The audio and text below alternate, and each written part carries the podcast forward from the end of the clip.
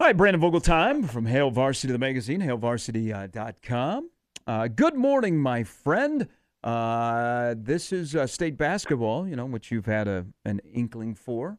You have any good state basketball memories, either as a uh, at your high school or covering or talking about? Um, none, none when I was actually playing in high school. Unfortunately, uh, have a bunch of painful memories of coming up a little bit, a little bit short uh, my last two years. But um, it, the Lincoln was was was the big deal for for us uh, who lived you know six hours away. Making that trip to the the big Yeah. city each March, there was always a big kind of uh, youth basketball tournament, the MIT. Uh, Oh yes, yes. I remember that even when I, was young. I officiated the MIT, The MIT when I was in college. yeah. Yep. So always got to play a little bit. Um, you know, one of those years, I don't know, if this would be a blast from the past, but Grand Island Central Catholic had a player named C.J. Cogill, who Oh, yes. was He had a sister, What? too. Yeah, it was a case. of- freakishly good three-point shooter. Yeah. and also had a freakishly weird way of shooting the ball. Uh, so that Exactly. was a, that was a must-see. Uh, uh, all right, let's uh, dive into some things here. Uh, people have seen, I guess we would describe it as, I think I would call it like the centipede uh, video, the hype video that was released of, you know, team commitment week that Nebraska is wrapping up winter conditioning. Do you think if Omar Brown would have dropped Teddy Prochazka, re-injuring Teddy's shoulder, that Omar Brown would be in the transfer portal right now? Yeah, he might might be headed back to uh, to northern northern Iowa. But I, I tell you what, I've I, I've enjoyed uh, I've I've enjoyed this week and, and seeing the the challenges. You know, we got a little bit of, of more insight from from Rhule on Monday on some of the things that they're doing, and you know, this is this this seems like simple stuff, uh, but it also seems like important stuff. to me. Um, and you know, it'll be a while before we we see any potential results from from this approach. But I have to say, so far, I, I like it quite a bit. Yeah, and that's what I think my biggest uh, intrigue is. How does this all sort of play out when we get to the, the live bullets, if you will, in the fall? And it it it's undeniable, Brandon. I think that there is a method to this, and this is something that Matt Rhule is very confident. But I'm curious if you feel like just trying to establish that culture, if this was regardless of who Matt Rhule's boss is, that's exactly how he's going about it, or if Matt Rhule really was kind of given a little bit of insight on, you know, the previous culture or cultures and how that was something that they really wanted to shake up and make sure no matter what before they go forward that they have that thing, you know, pretty well established. Yeah, that's, that's that's a good thought. I mean, I guess I've, I've kind of operated under say 70 75 percent of this, you know, is just the way that they do things. Um, but I, I do think there's there's probably some molding um, and some a little bit of revamping, just based on you know not what not even not just what Rhule was probably told coming in, but at the point where you start talking with players, um, you know, players who are on the roster and even players who are no longer on the roster in certain cases uh, about, hey, what what issues did you have? What bothers you? Uh, and, you know, and Rhule spends so much of his time that we've been, you know, we've been fortunate to get a lot of time with him, considering haven't even started practice yet. But just talking about making sure people feel appreciated. Um, you know, spent a lot of time on that on Monday, and I'd say it, it, it resonated with me. Um, you know, these are small things, but uh, being a successful football program consistently is, is really the sum of a bunch of small things. Is are there any expectations for for spring football around here? I mean, I know we're all going to have. Well, we'd like to see this, this, and this, but the expectation level for spring football is there really any? Not a lot. I, I'm working on a spring football preview for the March issue, which is out next week. Um, and you know, it's it's it's one of those things that we usually do around this time.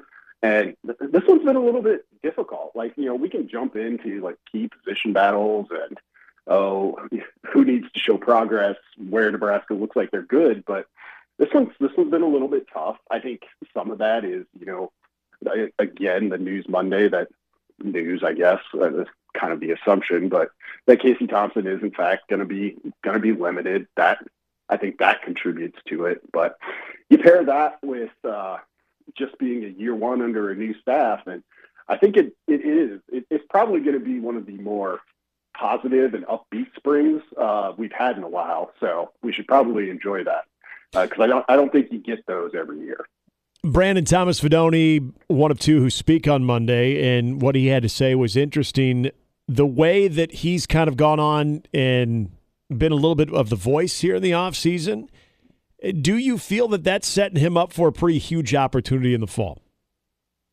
I that was my read on it. I you know I thought it was a really encouraging sign that uh, he was one of those guys that through through through their leadership, through their accountability, to use Matt Rhule's word, uh, was was one of the guys they put up there. And I mean, and I feel sort of the same about about Chief Borders, a, a guy who's been on campus for a couple of months. That's that's impressive on both of their fronts. But as it pertains to Fidone specifically, we we all know Nebraska needs some tight ends to emerge.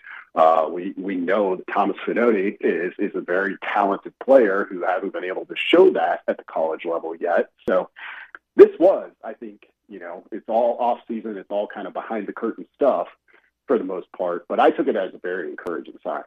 Eh, is there any player that comes to mind when you're doing this preview that hasn't been mentioned for a couple of months, but is actually going to be a key player on this roster? It's, I mean, you, and and maybe go may, with some of the. Yeah, go ahead. And and maybe I'm leading you into this because it just popped into my head. We haven't really talked much about running backs. Like Anthony Grant and Ajay Allen are going to be pretty integral in this upcoming mm-hmm. season, but we really haven't. I mean, they're here, but point. we really haven't talked about them. Yeah that's an interesting. That's that's a really good example, I think, because you just kind of you look at it and say, well, you know, their top two rushers a year ago. Clearly, their their best two rushers last year, both back. But it's odd that it doesn't get mentioned as kind of, I think, the strength that it has the potential to be. And throw Gabe Ervin in there as well. You know, when he's healthy, he's certainly shown some some good things. And you know, the offensive coordinator first first meeting with media said we want to run the football. It, it has been sort of oddly just kind of under under the radar, I guess, for a little bit, and maybe that'll change. You know, once we get into the rhythm of uh, practice reports a couple of times a week, um, you'll start to hear some new names. But it's it's one of those areas, one of the few areas on offense, I guess, where you can kind of leave it be. So so maybe that explains yeah. it. Maybe that, that it's it's the piece that people aren't worried about right now. And they were talking a lot about, and Matt Rhule even said they got a lot of defensive backs, and we know that. And with the the spring that will be said by Matt Rhule again, physical. You're going to have competition. Hell, you had competition uh, during this entire winter workout session. I mean, is that the area that you feel like will have maybe the most movement between the defensive back and just how that defense overall kind of takes shape a little bit there in the 15 practices? Yeah, I would expect so. I, you know, it's it's an area just based on the numbers, and there's only so many snaps available. You know, once we get to the May transfer portal, I would expect some some movement there. Mm-hmm. Um, you know, just based on the numbers alone. But it's also a, a group where I think you could see. I think we're going to see some guys move uh, positions as they, you know, you, you get a little bit of a free roll here uh, and get a look at guys and say, hey, you, you might be the third safety, um, but if, if you if you're willing to think about sliding over to nickel or even moving up to the, the second level of the defense, eh, you might have you might have a better chance. So I'm, I'm going into this thinking we'll we'll see a bit more of that. We'll go to those practices and be like, oh, all of a sudden this guy's practicing with with the linebackers.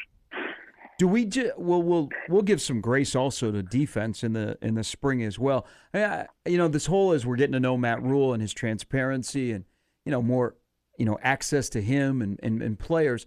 Like I, I'll be curious, like his tone of today was a good day in practice, because we've seen if the head coach is an offensive mind or a defensive mind, if their defense performs well and they're Bo Pelini, it was a great day in practice. If you're Scott Frost and you're an offensive guy and your offense played well, it was a great practice. I'll be curious to see how Rhule approaches that, but more from the defense because I, I thought about this listening to Chief Borders. I think this is still going to be a really a work in progress, not necessarily personnel, but just learning what kind of defense they they want to run. I don't think Satterfield's offense will be foreign to players that you know they've had a little bit of it in the past where they've been or where they've been here. But I think the defense is just going to be well. We got to teach the coaches this is what we want to do. Then they got to teach the players, and you might be walking, you know, gingerly through the spring with defensive guys, just trying to figure out where you line up and how this all fits together. Yeah, I, I think so, and, I, and you know, some of that is, I think, comes with the three three five, and you know, look, we all know that all, no matter what your base defense is, everybody runs a little bit of everything, right?